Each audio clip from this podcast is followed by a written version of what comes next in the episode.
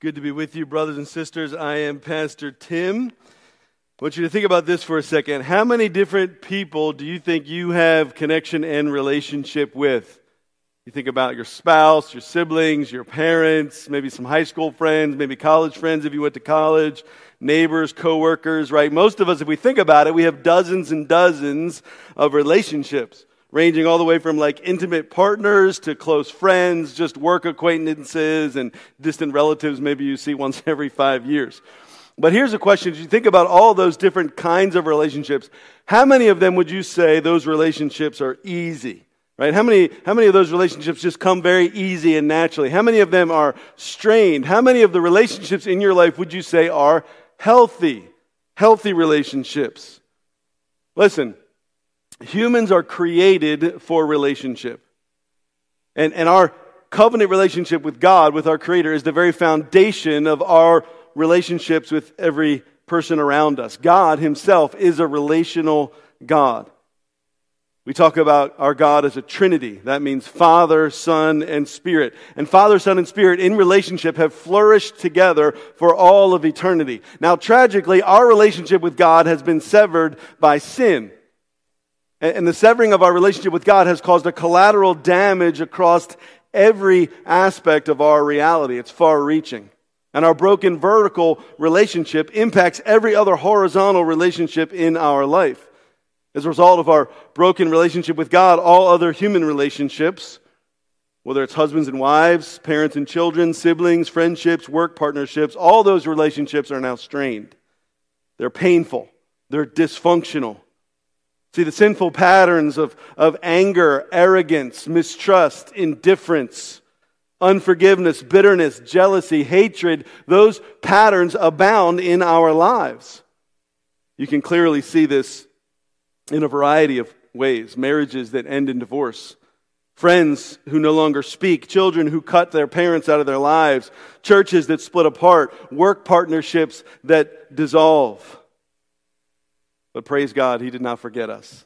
See, through Christ, we can be reconciled back to our Father, our Creator. And once that vertical relationship is restored, there's now a foundation to begin to rebuild every other horizontal relationship in the human sphere. However, even for Christians, even for those of us that lean into that reality, relationships are still hard, are they not? See, even if our relationship with God takes a priority as it should, even if we are daily walking closely and intimately with our Father, every other human relationship still takes energy and effort. Our own sins, the sins of those that we love, are still a daily, constant obstacle, an obstacle to having a stable, healthy, loving, God-honoring relationship with the people around us. See, listen, healthy relationships are just not going to happen. They don't just happen in and of themselves, not even for Christians. Healthy relationships require time and energy and effort and initiative, and most of all, healthy re- relationships require the overwhelming Spirit and grace of God to flood and fill our hearts and our connection with those around us. And, and listen, I think healthy relationships and maintaining healthy relationships has always been difficult. But I don't know about you, it feels like in the twenty-first century we have an extra level. We have unique challenges, right, that make healthy relationships even more difficult. I mean, think about it, some of these factors for a minute. People, some of you guys commute two hours a day. You work sixty hours a week. You have very little time, just functionally, practically, very little time for relationships. There are now growing social networks and opportunities for, for kids outside of the family, and so many of our children feel that they no longer need, they think they no longer need healthy relationships with their parents or their siblings to find friendship or community or connection.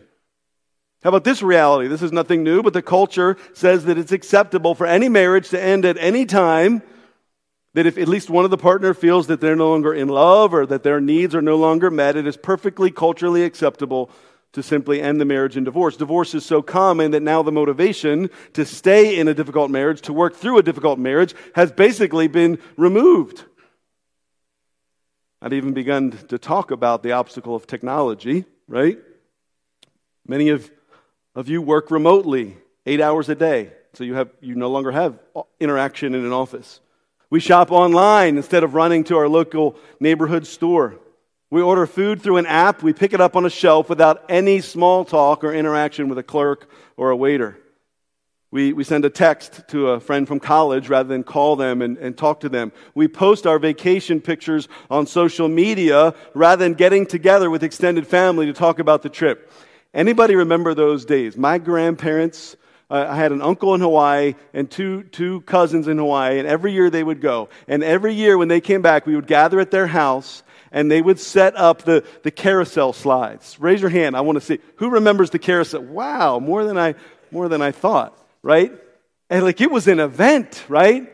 And my grandfather had the little clicker, you know, if, if it was a good day, he might let one of us do the clicker, right? And you you go to the next slide and he'd talk about what they visited that time on that, that trip, right? It was an event. We got together, we talked, we shared, we laughed. Was it boring at times as a kid? Of course. But man, those are precious memories with my, my siblings, my grandparents, my parents. And now what do we do? We just post them on Facebook, right? All of these trends of technology and the distance only increased during the, the years of the pandemic. Those years increased the use of technology, remote working, remote learning, remote shopping, remote basically everything, right? And after years of isolation, many people came out of, of the pandemic craving community, craving relationships. And I know some of you are like, do we still have to talk about this? It is still, I, I strongly believe it is still having significant impact and ramifications on our relationships and our culture in general. But many other people, many people who are wired to be introverts or many people who struggle with social anxiety, during that time, they fell out of routines, what had become very normal routines of connection and relating with other people. They fell out of those routines. They lost practice in just having chit-chat and conversations, having hard conversations.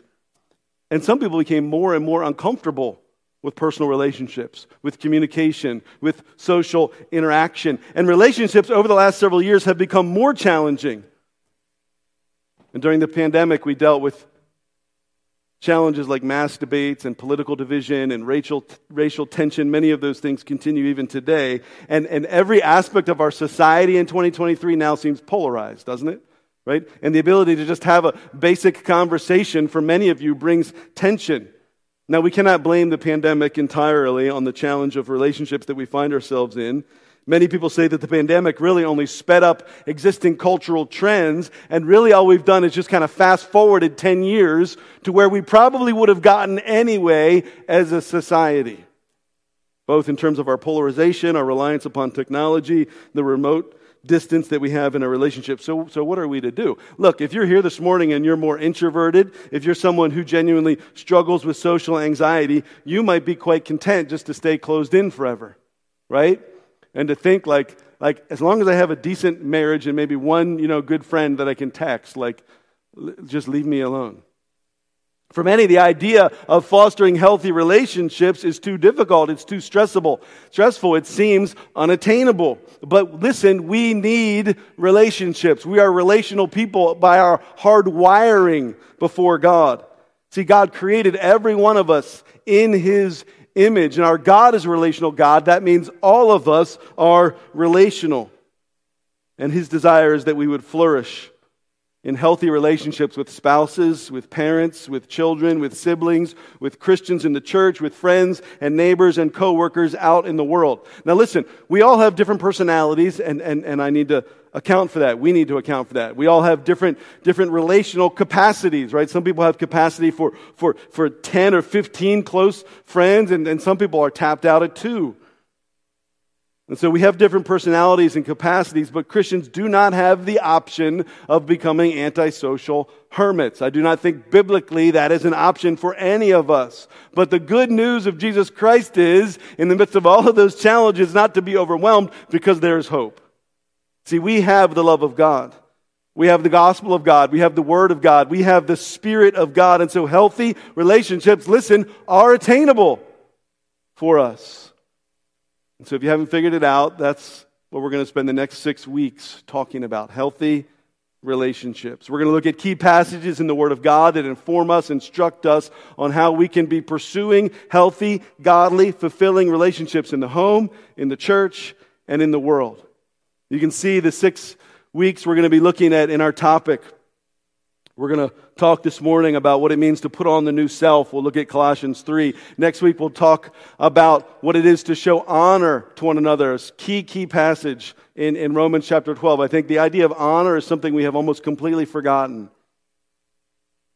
Week three, we'll look at Philippians chapter two and talk about what it means to cultivate humility.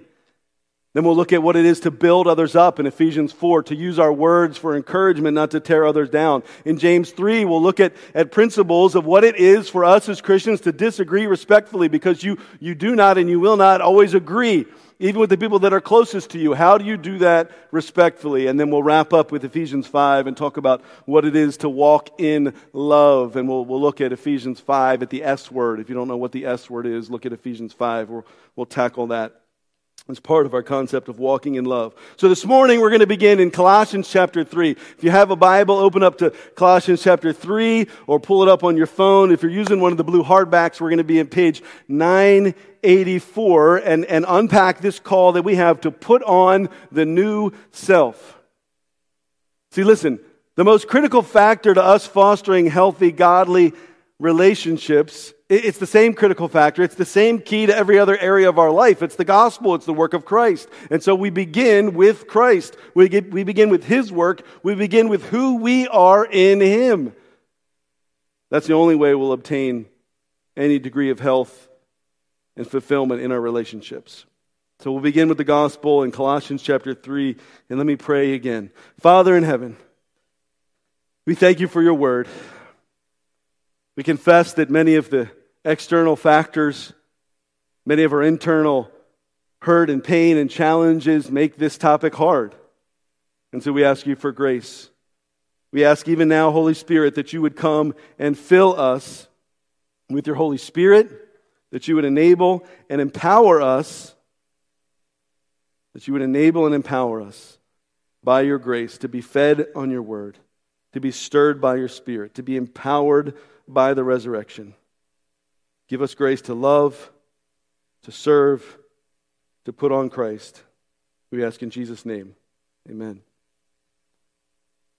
If then you have been raised with Christ, seek the things that are above, where Christ is seated at the right hand of God. Set your mind on things that are above, not on things that are on earth, for you have died, and your life is hidden with Christ in God. When Christ, who is your life, appears, then you also will appear with Him in glory. Put to death, therefore, what is earthly in you: sexual immorality, impurity, passion, evil desire, and covetousness, which is idolatry. On account of these things, the wrath of God is coming. In these you too once walked when you were living in them, but now you must put them all away: anger, wrath, malice, slander, and obscene talk from your mouth. Do not lie to one another, seeing that you have put off the old self with its practices and have put on the new self, which is being renewed in knowledge after the image of its creator. Here, there is not Greek and Jew, circumcised and uncircumcised, barbarian, Scythian, slave, free, but Christ is all and in all.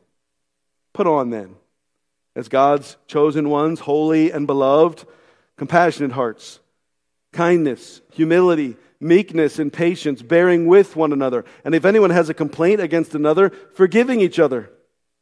As the Lord has forgiven you, so you also must forgive. And above all these, put on love, which binds everything together in perfect harmony. And let the peace of Christ rule in your hearts, to which indeed you were called in one body. And be thankful. Let the word of Christ dwell in you richly, teaching and admonishing one another in all wisdom, singing psalms and hymns and spiritual songs with thankfulness in your hearts to God. And whatever you do, in word or deed, do everything in the name of the Lord Jesus, giving thanks to God the Father through Him. Amen. Amen.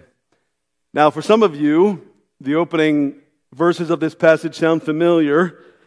It's the last passage we looked at on Easter Sunday in our series, reminding us that we have been raised with Christ. And we saw in the, the opening four verses that through the resurrection, because we have been raised with Christ, we are empowered now to seek heavenly things. And so verse one says, seek Christ. Since you have been raised with him, seek after the things that are above. After all, that's where Christ is. Christ is seated. He's reigning on the throne of grace. He, he lived on earth as a, as a human, died, rose again, ascended to heaven. Now he's reigning next to God the Father. And we are in him, seated with him. Now this idea of, of seek the things above, the verb tense here, it, it indicates like a daily pursuit. Some translations say keep seeking. On a daily basis, keep seeking the things above. Again, verse two reiterates and says, since we are seated with, with Christ, God's call for us, his expectation for us, is to set your mind on things above, not on earthly things. We're called to seek and to set our mind on the things of heaven, the things of God, his kingdom, where Christ is seated. And so that means that the attributes, the priorities, the values of the crucified, risen Christ are what we set our mind on, what we seek. Don't seek earthly things like pleasure or comfort, but heavenly things like peace and joy. Don't set your mind on the earthly pursuit of, of temporal wealth or power, but the heavenly things, the kingdom of God and God's glory. Don't pursue relationships for your own personal gain or advantage, but to serve and to love others in the name of Jesus. Don't set your mind to dwell on the evil and pain of this world, but on the victory and the new life that we have in Christ. And we see this further truth in, in verse three, that you've died. You've died with Christ. Now listen, this doesn't mean that you lose your personality or that you lose your identity as an individual. It means your old sinful nature was crucified with Jesus. This is Galatians two twenty. I have been crucified with Christ. It is no longer I who live, but Christ who lives in me. Right? The old life has died. Your new life, your true life, your eternal life is now hidden with Christ in the heart of God. See, listen, if you're here this morning and you put faith in Jesus as your Savior, that means that He is in you and you are in Him. He is now with God, and so that means you are hidden with Christ in God. And, and this is hidden in the sense that you hide away like a valuable jewel or a family heirloom, right? You don't leave it out in the open. It's hidden, it's covered, it's protected. We are hidden in the heart of God along with Christ. This is your new reality. This is your true reality. Life with God, life in God is now what defines you, Christian. And so from this heavenly reality, the passage goes on to unfold earthly implications. Earthly implications for our life, for our lifestyle, for our character, and certainly for our relationships with others. So look now at, at verse five. This call to take off what is sinful. Verse five says, in light of the reality that you have died with Christ, you are now called to actively put to death what is earthly in you. That, that means what is of this sinful, fallen, broken earth. Jesus said this in Matthew sixteen twenty-four. He said, if anyone would come after me, if anyone would follow me, let him deny himself, take up his cross, and follow me. If you desire to follow Jesus, it means you deny yourself. You pick up your cross and, and, and you say, my life now belongs to you, and I put to death whatever is not pleasing to you. See, following Christ means pursuing personal holiness. And this requires severe commitment. It requires radical action. It says put to death. That's not for the faint of heart. And we get a list of, next of, of five sinful attributes. Five central attributes that must be crucified, that must be cut out. Sexual sin, it says. Impure thoughts. Passions, likely they're lustful passions. Evil desires. Coveting, it says, which is not a common word. It's it, it, the more common word is greed, right? And the passage explains there, look, when you're coveting and, and, and feeling greedy for something, it's basically idolatry. You're putting that position, that promotion, that that bank account number, that romantic relationship, you're putting that in the place of God. You're idolizing it in your greed. And these first earthly characteristics of sexual sin and impure thoughts and lustful passions, evil desires and greed, these first characteristics are more internal, right? They have to do with your own heart, your own thoughts. But but but they still impact every external relationship, right? And I don't need to tell you that, because if you struggle with any of these things, you know it impacts your ability to connect and relate with people in a healthy way. Verse six goes on to say, look, God is, is righteous, God is pure, and so his holy wrath is against these sinful, selfish, harmful thoughts, harmful behaviors. Of course God is against these. Of course he will have judgment on these things. It's the only way he can uphold righteousness and goodness in his kingdom. Now, before you look around and start thinking, I wonder who struggles with these things, look at verse seven. Verse seven brings it back to you. We all once walked in these worldly patterns. We were all once living outside of Christ, but thank God, thank God that these things that defined us outside of Christ have now been forgiven through faith in his death and resurrection. We have been spared from the coming wrath of God because of his love and his grace. And so, verse eight says, and so we are called again to be active. Christian, be active in putting away your sinful patterns. And then we get another list of, of six destructive habits, we could say. And we're instructed, take these things off. Take off angry outbursts. Put them away. Take off your, your rage-filled emotions. Take off malice, your harmful plotting against other people. Take off slander. Slander is when you tear someone down, either by speaking mistruths about them or, or belittling them. Take off obscene, abusive language towards others. Verse nine says, take off lying, take off your deception. Now it's interesting that this list, this section of sinful thoughts and words and deeds are not just things that disobey God, although they do. They're not just things that internally bring you turmoil and guilt, although they do. These things are things that directly harm your relationships with other people, right?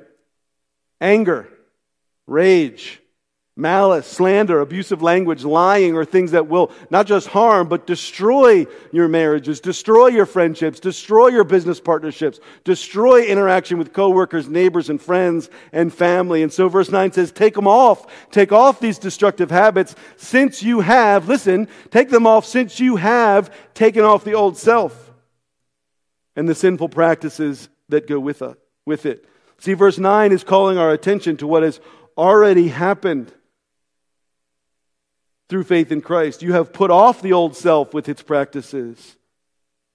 Through faith in Christ, your old nature has been crucified. You now have been raised with Christ to a new identity. And so the call here, listen, is to bring your thoughts and your words and your actions in line with your new identity, in line with your eternal reality, that your temporal connections and interactions would be in line with, make sense with who you truly are in Christ. Listen, guys, this section of Scripture is not about your power or your personal determination to change and to do better and be better. This is about the power of Christ, the one who died for you, who raised, who was raised for you.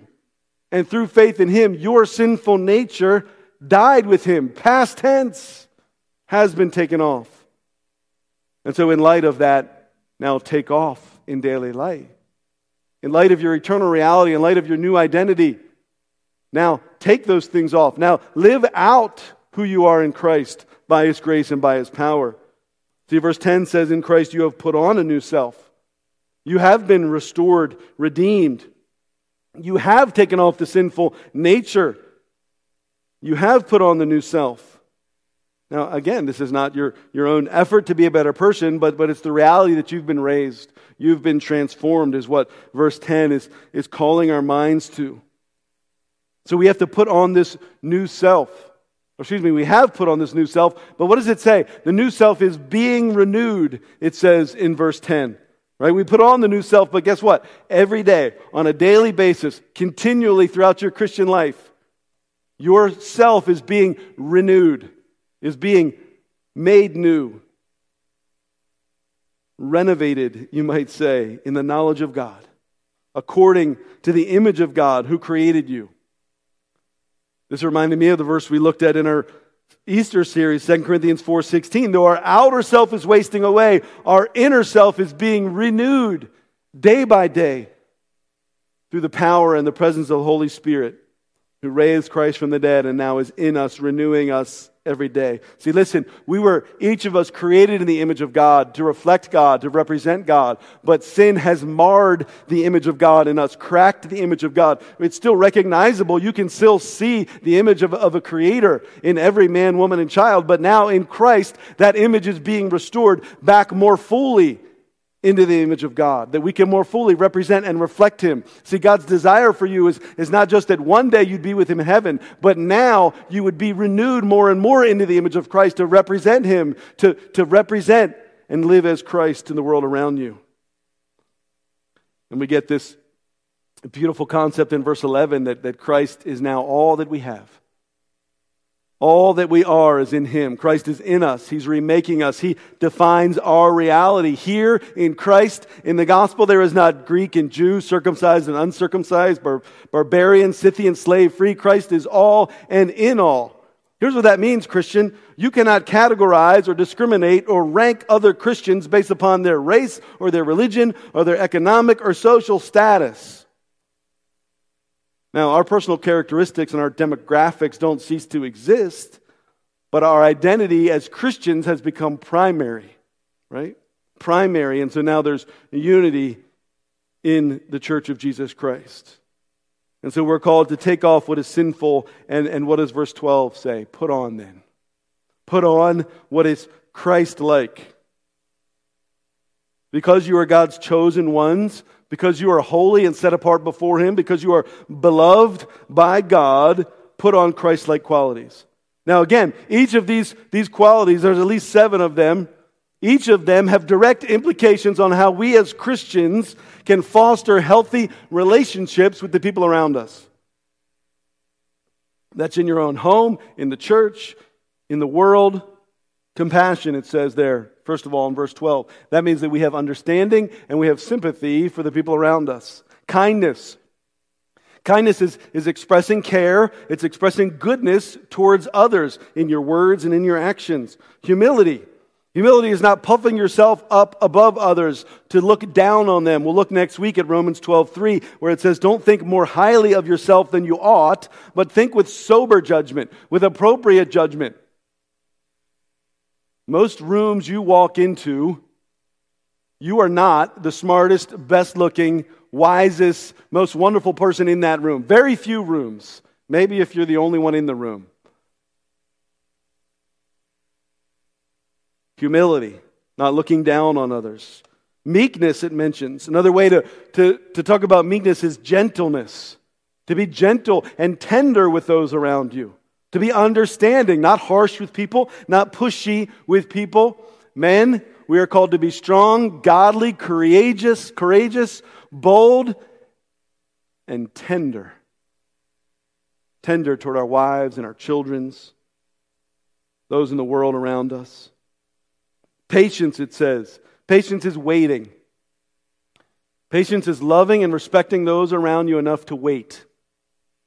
To give them time, to give them space, to process, to understand, to grow more into the image of Christ. You cannot rush anybody else's sanctification. Bearing with one another, it says. Bearing with one another simply means this: you put up with people. That's, that's, it's, it's, not, it's, not a, it's not a religious, it's not a high theological concept. It just means put up with people in your life. Listen. Every single person you will meet, every single person you will have to talk to and relate with has faults and has failures. And if you spend enough time with them, they are going to annoy you, they are going to frustrate you, and they may at some point hurt you. And you can do a couple of things in response to that. You can fly off the handle at them. You can, you can walk away and cut them off, or you can bear with them. Bear with a broken sinner, knowing that you are also a broken sinner. Number seven says forgiveness. Forgiveness in our relationships is letting go of wrongs. It's canceling the record of what someone did to you. And I'm going to spend a minute unpacking this last one because forgiveness is so crucial if we're going to pursue healthy relationships. Now listen, the passage we just read does not say, look, if you're hurt, if someone sinned against you, you really should consider forgiving them. But but if you want to, like if you really want to forgive them, if it feels right to you, then that's an option. Forgiveness is an option. That's not what it says, right? It says, as the Lord has forgiven you, so you also must forgive. Some of you remember that parable Jesus told about the guy who goes, he's been arrested, he's dragged, dragged before the courts, he stands before the judge, he owes ten million dollars of debt. He's about to be sold, him and his family, into slavery. He pleads for mercy. The judge has mercy on him. He's forgiven a ten million dollars debt. He literally just got his entire life back. He leaves the courtroom. He walks down the street. He comes across a guy that owes him ten bucks. He grabs that guy around the throat. Jesus told this story. Grabs that guy around the throat and starts choking him, saying, "Pay me what you owe." Now we hear a story like that and we think, that is ridiculous. Who would do that? Who would be forgiven a debt of ten million dollars and then choke some guy comm- d- demanding ten bucks? And Jesus says, that's what you and I do when we fail to forgive the people around us. We are completely ignoring and disrespecting the immense debt that God has forgiven you and I. And we're walking around petty, bickering with the people around us. Each of us have been forgiven an immense debt in Christ, and so now we are expected to forgive others as God has forgiven us. And forgiveness, Christian, must be your standard operating procedure. Now, l- listen, forgiveness begins in a moment, but it is not always complete in a moment. Sometimes forgiveness is a process, but it is a process that each of us must engage with. If you intend to have any kind of relationship, young people, if you want to get married one day, for those of you that already are married, if you like to have any kind of friend, if you want to have anyone to hang out with, if you have siblings, if you have extended family, if you work in a place where there are people other than you, there's always going to be two sinners. And so if there's going to be a relationship, there must be forgiveness. When we forgive, we honor and we reflect God. When we forgive, we pres- prevent our own hearts from being choked out by bitterness, and that will happen.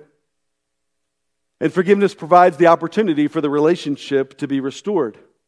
Now listen, hear this, forgiveness does not always mean that the relationship will be restored, but forgiveness is the starting place. And keep this in mind, Christian, forgiveness does not mean, oh, the Bible tells me that people that hurt me or that sins done against me are not a big deal, and I just brush them to the side.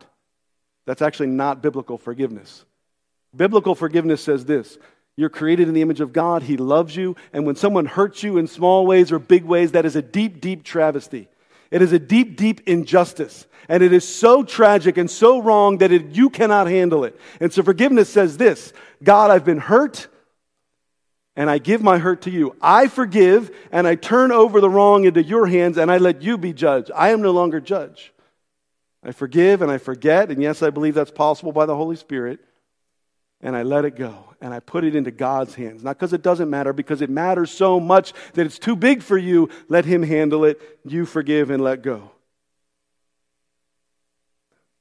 For those of you that need more on this, check out the blog that I wrote called Five Reasons to Forgive. It's on the church website. Look at verse fourteen. After all of these qualities are mentioned that we are called to put on: compassion, kindness, humility, meekness, patience, bearing with one another, forgiving one another. Verse fourteen says this: and above all these put on love, which binds everything together in perfect harmony. All these traits and qualities and characteristics are bound together with love. The same love that God has for you, the same love that God has put in you, the same love that God has put on you as a new creation in Christ, that is now how we relate to others. And love means this. Love is a difficult word to define, but I believe it means selfless devotion. Selflessly devoting yourself to others around you. Love means sacrificial passion. There's a passion in love that's sacrificial.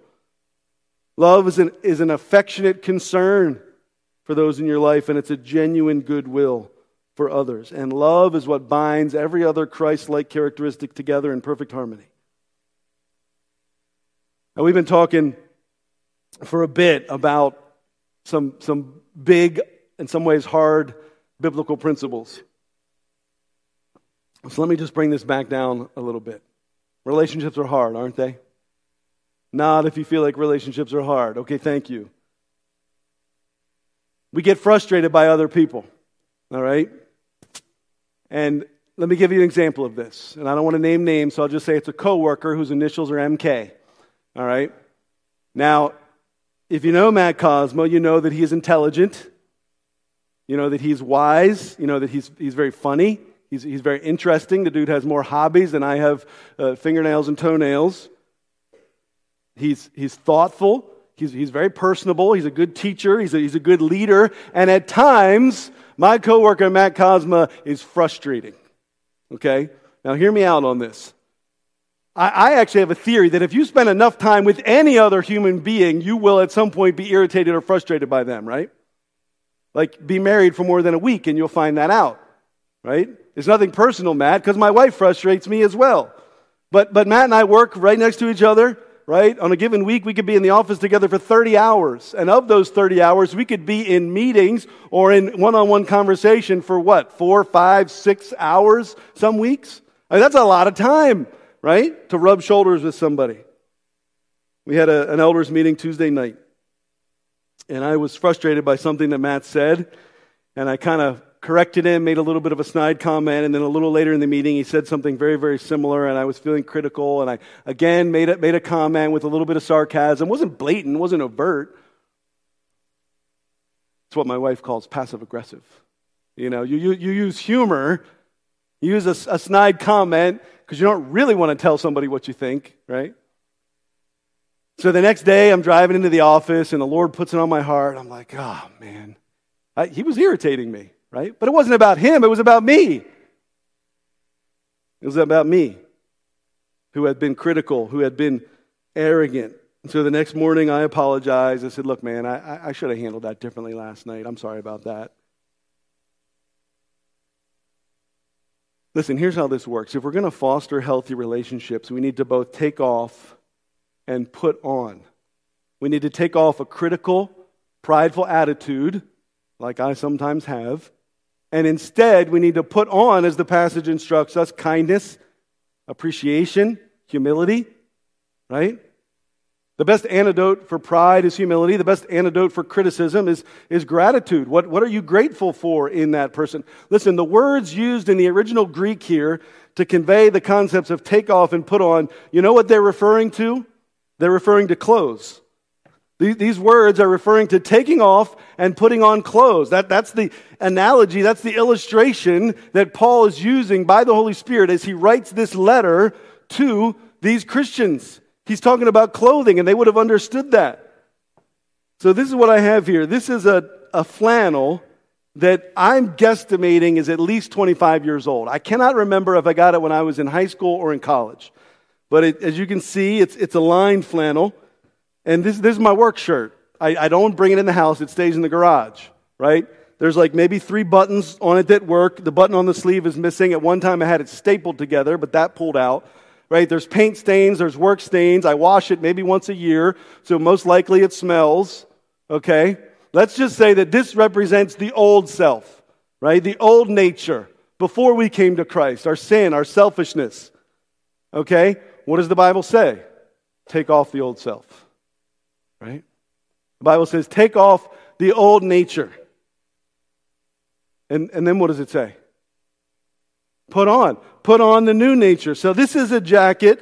I, I bought this about three weeks ago, okay? I got it from a, a uh, online sort of a specialty novelty shop. Everything from this shop is handmade in the Amazon. And, uh, Okay, thank you. Uh, it's not handmade in the Amazon. This is a cheap knockoff coat. But I got this a few weeks ago. I, I'm kind of a, a jacket guy, and I have a bunch of different jackets, but I realized that the jacket that I normally wear in spring, like a, just a light jacket, I was kind of worn out. I wanted something new. So I got this a few weeks ago. I originally ordered an extra large and a gray, and I got it home, and I put it on, and it was too big, kind of between a large and an extra large. So I, I, if I lost about ten pounds... the large would most of the time be perfect. Anyway, so I sent it back and I reordered it. What do you guys think? Thumbs up? Does that look sharp? Okay. So this is the new self. Okay? This is the new nature in Christ. It's new, it's clean, it's fresh, right? It's full of love and the grace of God and the Spirit of God. It walks in submission to God. This is the new nature. Now we are told to take off the old nature and put on the new nature, right? To take off the old self and put off put on the new self. Now, this is both a reality in your past, based upon your faith in Christ, grounded in his death and his resurrection, an eternal reality that is set in heaven. And this is also a daily command, right? As our nature is being renewed. And so in light of what Christ has done, we now every day have to take off and put on. Now, there's at least three mistakes people make when they do this. Here's the first mistake that we make, and we're talking this morning about the context of relationships, but this is true, you know, in your personal life, your relationship with God. The first mistake is this, right? We realize, look, this old nature, it's ragged, it's tired, it's smelly, it's hurting people, it's causing me guilt, it's disrespecting God, and so we take off. We say, I'm no longer going to be an angry, malicious person. I'm no longer going to use abusive speech. I'm no longer going to be prideful or look down on others. I'm, I'm going to take that off. I'm going to get it away. And then we just try to live. Like we just try to live without a coat on at all. And then what happens the first time a coworker says something demeaning? What happens the first time your spouse fails to meet your expectations? What happens the first time your sibling calls you to bicker about mom and dad, but you really know they're calling to, to make you feel bad for something you didn't do? What happens? We, we go back and we put back on our old self. We put back on our old nature. Why? Because it's convenient. It's sitting right there. It's easy to grab. It's what we go back to. So the first mistake we make is we only we only take off, right? And we fail to put on who we are in Christ. But the second mistake is this. Other people, as we go through challenges and difficulties, we say, you know what? My marriage is hard. My relationships with my siblings is hard. I'm getting irritated with coworkers, and I'm finding myself prideful and angry and selfish and greedy. And so I, I need to do better. And so we say, I, I need to... I need more of Jesus. I need more love, more forgiveness, more kindness, more gentleness, more patience, more humility. And so, so we say, I, I need to put on. I, I need to put on more of Christ, right? And so we, I'm going to put on humility, and I'm going to put on forgiveness, and we're going to we try to put it on without ever taking off the old nature. Is it, do I look comfortable? Is this going to work? Am I going to last long with this new nature trying to cram it over top of my old sin? Of course not. This is not a viable, sustainable way to live. The call of the Scripture is that you've died with Christ and you've been raised with Christ. You take off the old nature and you put on the new nature. And you rest in the reality of Christ's work in your life, and you daily, by His Spirit and by His grace, you seek to honor Him in living that. And that's really the third mistake that people make, is that they attempt to do any or all of those steps and that process in their own strength. They try to take off in their own strength and just stop losing their temper and stop, stop cursing at their spouse and stop lying to get out of trouble and stop being demeaning. Or they simply try to do better and be more patient and more kind and more loving. But, but the third mistake is to do that in your own strength, to do that outside of faith in Christ, outside of relying upon the power and the presence of the Holy Spirit every moment of every day. Friends, if you're going to find healthy relationships, if you're going to live as Christ has called you to live, it means take off bitterness by the power of God and put on forgiveness.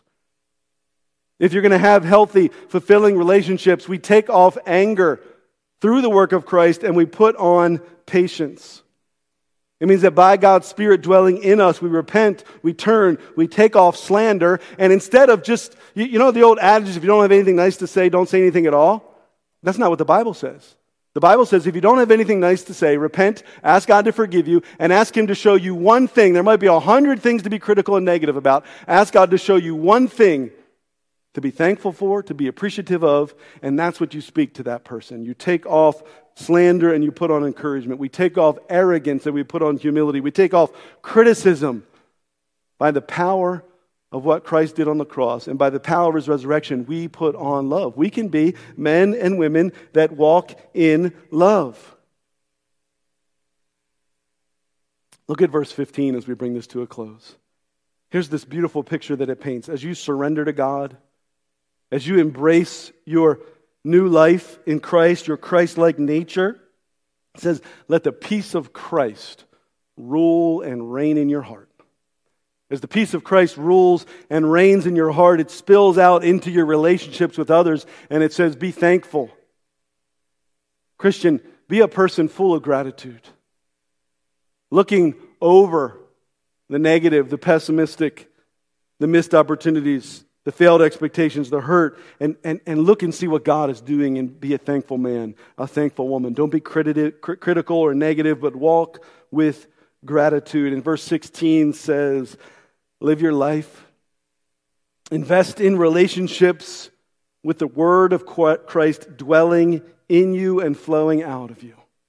And this beautiful picture, it says, teaching one another with wisdom, admonishing one another in love and in truth, encouraging one another with songs, and singing to God with gratitude. You see the, the picture of that's painted of this person that's just living his life, singing and encouraging and blessing and giving thanks and walking in peace, not because life is not still challenging, but because he's filled with the Spirit of Christ. She is overwhelmed by the power and presence of God. And now is walking in joy and gratitude and peace and love, speaking blessing and truth and encouragement to those around. Because healthy relationships is, is what God has for us. We, we have to have relationships. We can either be miserable, we can try to cut ourselves off, although I think you'll, you'll be unsuccessful in that. Or you can say, God, will you stir in me a healthy marriage? Will you call me to repentance and truth in my friendships? Will you enable me to walk with humility and work? That we could live and work and play and serve in the church, work in the world, relate with our teammates, connect with our neighbors, navigate difficult parenting situations, press on through hard marriages, reach out to old college friends, sit next to difficult co-workers, all in the name of Christ. That's what verse seventeen says. And whatever you do, listen, whatever you do when you leave this sanctuary this morning, whatever you do tomorrow morning when you wake up, in word or deed, in everything, do it in the name of the Lord Jesus. Do it for Christ. Do it by Christ. Do it as His representative, giving thanks all the time, verse seventeen says, to God the Father by the Holy Spirit. The worship team is going to come now, and we're going to praise and sing again. And we're going, to, we're going to sing out the name of Jesus. And we're going to plead for the work of Christ to come and fill our hearts and to fill our relationships. Make this song a prayer. Maybe it's a time of repentance. Maybe it's a time of vision. As we enter this six-week period of studying the Word of God, what does it mean for us to love and to serve and to live as Christ has done for me? So let's stand together and pray. Father, we ask, as we prepare our hearts, we ask that we would be a people that no matter what we do, no matter where we go, who we connect with, no matter what we have to say or have to put into action, that in everything we would do it in the name of Jesus. That we would give thanks to you, our God, our Father, that the Spirit would dwell in us. And so we lift up this worship song, where we proclaim the name of Christ. There's power in Him because of His work.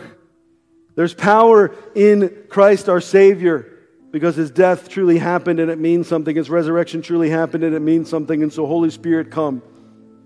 That not just the name, but the power, the person of Jesus would fill our hearts, would fill our relationships. That the work of Jesus, what He accomplished for us, would come into our lives, come into our relationship. And we pray now for power. Power to crucify our sinful nature. Power to take off what oftentimes feels too comfortable. Bring healing through the name of Jesus. Healing in our hearts. Healing in our relationships. And bring life through the name and the work and the power of Jesus. Bring your abundant life, your eternal life, your resurrected life. Heal us. Restore us. Be present among us, we ask, in the name of Jesus. Amen.